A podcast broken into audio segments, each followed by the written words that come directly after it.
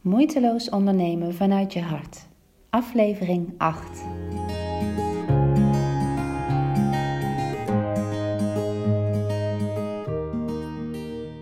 Misschien heb je meegekregen dat ik uh, afgelopen week uh, een gratis seminar gaf samen met vijf ontzettend lieve collega's.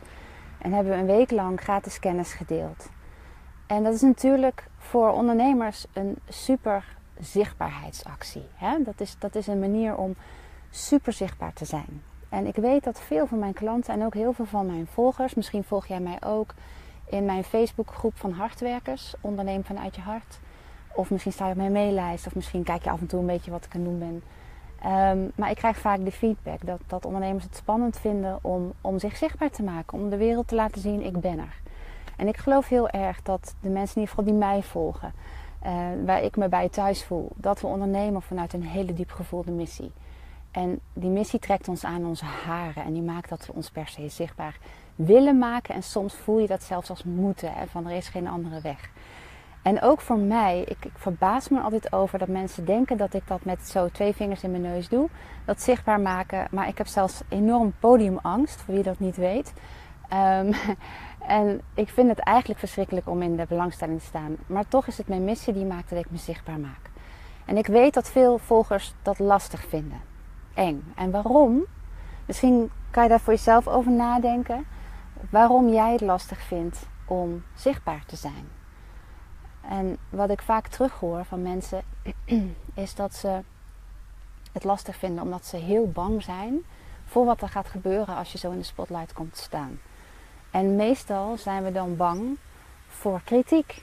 Dat we niet goed genoeg gevonden worden, dat we niet lief genoeg gevonden worden, dat mensen niet waarderen wat we doen, dat mensen het afkraken, dat het niet goed genoeg is, dat we nog niet ver genoeg zijn en al die dingen meer. Weet je, waarom ik nu live kom, is om echt even een best persoonlijk verhaal te delen. Omdat ik ten diepste voel dat ik wil dat je, als jij ook die missie voelt, dat je dit soort dingen toch doet en blijft doen of gaat doen. Wat is er namelijk gebeurd? Ik heb natuurlijk die week, afgelopen week, onwijs veel gave dingen gebeurd. Ik heb gedeeld. Het was nog zomervakantie. Ik heb met ziel en zaligheid mijn inspiratie gevolgd. Onwijs veel werk verzet. Ik heb zeker 30 uur uiteindelijk van de week gewerkt aan het gratis uh, seminar. En uiteindelijk uh, heb ik ontzettend veel kritiek gekregen van mensen. Dus soms zeggen mensen, jij krijgt waarschijnlijk alleen maar lofmails. Nee, ik heb zeurmails gekregen, maar ook echt ontzettende boze mails. Met persoonlijke aanvallen, hoe ik het in mijn hoofd haal om het allemaal maar zo kort beschikbaar te maken. Hoe ik in de hemelsnaam dat had kunnen beslissen. En, uh, en nog veel scherpere woorden en nog veel kwetsendere woorden. En vanochtend kreeg ik een mail die me zo diep in mijn hart, in negatieve zin dan, heeft geraakt. Van iemand die, uh, maakt niet uit, maar echt zei dat ze het nou ja, verschrikkelijk vond en een voorbeeld van hoe zij het nooit zou doen. En ze zei dat ze een potentiële klant was. En nu wil ik een aantal rare, ware dingen met je zeggen, voor je zeggen. Ik merk dat ik er ook een beetje van ga stotteren. Wat ik wil zeggen is, wat gebeurt er nu als ik zo'n mail lees? Word ik enorm in mijn ziel geraakt. En dat doet pijn. En ik heb net als jullie ook een ego. Dus mijn eerste impuls is: dit is niet eerlijk. Ik heb hier zoveel ziel, ziel en zaligheid in gestopt. Waarom kunnen mensen niet dankbaar zijn? Waarom wordt het niet gezien wat ik doe? Dus de eerste impuls is van mijn ego die zich vreselijk gekwetst voelt en die gehoord wil worden op die pijn. En dan is het heel belangrijk voor mij twee dingen. Dat die een stem mag krijgen, dus dat ik dat tegen mezelf mag zeggen. Maar dat je dan vervolgens, en hier, dit kost mij energie, de impuls onderdrukt om je verhaal te gaan halen of je waarheid te gaan halen bij die ander. Dus ik las die mail en die raakte me zo dat ik erg de behoefte kreeg om terug te sturen. Wat jammer dat je niet dankbaar kunt zijn voor, voor wat ik hierin heb gestopt voor je. Maar dan is mijn ego aan het woord. En dan doet het eigenlijk, is dat alleen maar een soort genoegdoening. Die eh, vijf seconden nadat je die mail stuurt, eh, voel je je goed. En daarna voel je je eigenlijk niet meer goed. Mijn batterij is leeg, is ook interessant. Dus wat mij helpt is, wat wil ik ten diepste? En dat is in flow ondernemen. Afgestemd blijven op overvloed, afgestemd blijven op, liefde. En het toelaten van overvloed en liefde vraagt van mij dat ik zo goed mogelijk oordeelloos mag blijven naar alles en iedereen. Als jij je zichtbaar gaat maken, als ik me zichtbaar maak, dan ben ik eigenlijk een hele grote spiegel voor mensen. Mensen zien mij iets doen wat ze misschien zelf ook willen, of misschien juist niet. Of misschien zijn ze nog niet zover dat ze het durven. Het maakt niet uit wat er bij die ander gebeurt. De mails, de kritiek, wat je ontvangt, is allemaal geschreven vanuit het ego van die ander. En wat mij op dat moment helpt, is om te begrijpen: hier zit een ego wat gekwetst is. Het maakt niet uit of ik precies snap wat er aan de hand is. Er is iets geraakt. En soms moet ik hem vanuit mijn tenen halen, maar ik weiger om een ego-gesprekje te gaan voeren met iemand. Want zo wil ik niet meer leven.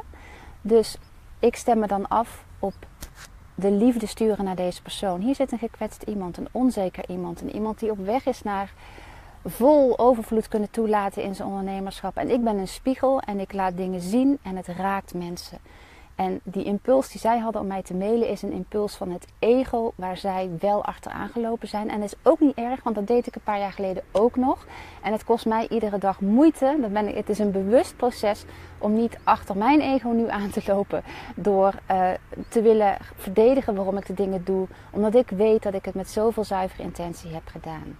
Dus dat is wat ik je graag wil meegeven. Als jij de flow en de overvloed en alles wat je wenst wil toelaten in je bedrijf, zorg dat je een toelater bent. Krijg je kritiek van, kritiek van een ander op jou gericht, besef dat het in 99% van de gevallen projectie is. Het is iets wat een ander niet lukt. Het is iets wat een ander verdrietig maakt. En het is fijn als dat bij jou mag komen.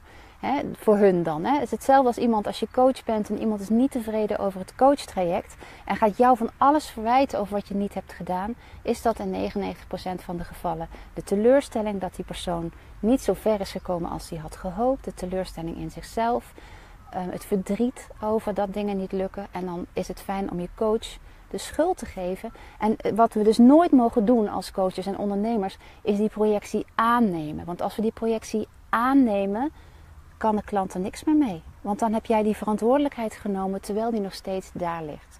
Dus alle mooie lieve mensen die mij deze week een boze mail hebben gestuurd, kwaad op me zijn geweest, eh, zich afvroegen hoe ik het toch in mijn hoofd kon halen om zo verschrikkelijk klantonvriendelijk en geldlustig te zijn.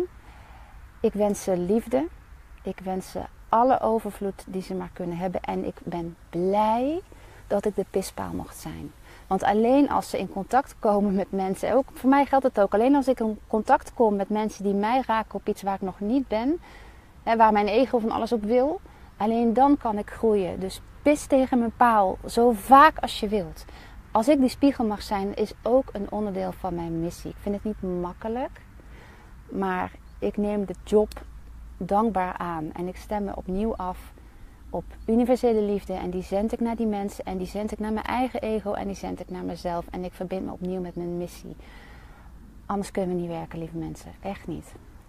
Dus ik ben heel benieuwd hoe dit voor jullie is. Ik voelde zo de behoefte om dit te delen. En ik weet, als je je zichtbaar maakt, gaat dit gebeuren. Laat het je alsjeblieft niet belemmeren om je zichtbaar te maken. Weet je, ik hoop zo dat jullie dat niet doen. En ik weet hoeveel mensen daarmee worstelen.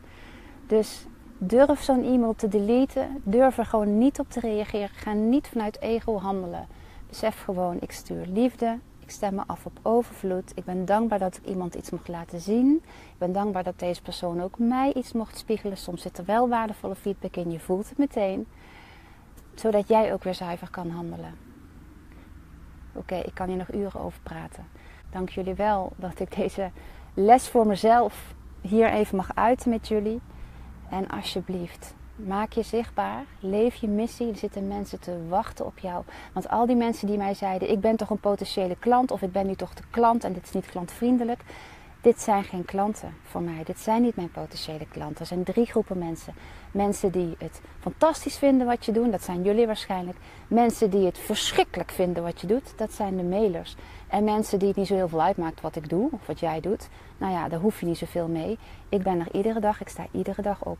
Voor de mensen uit de eerste groep. Voor de mensen die wel van mij willen leren. Voor de mensen bij wie ik ook maar zo'n klein beetje soms mag meegeven. Maar als ik iets mag doen in het bijdragen voor jou. Om vanuit je hart te ondernemen. En om jouw droombedrijf daar te krijgen waar jij wil dat het heen gaat. Dan ben ik super, super blij. Dank jullie wel.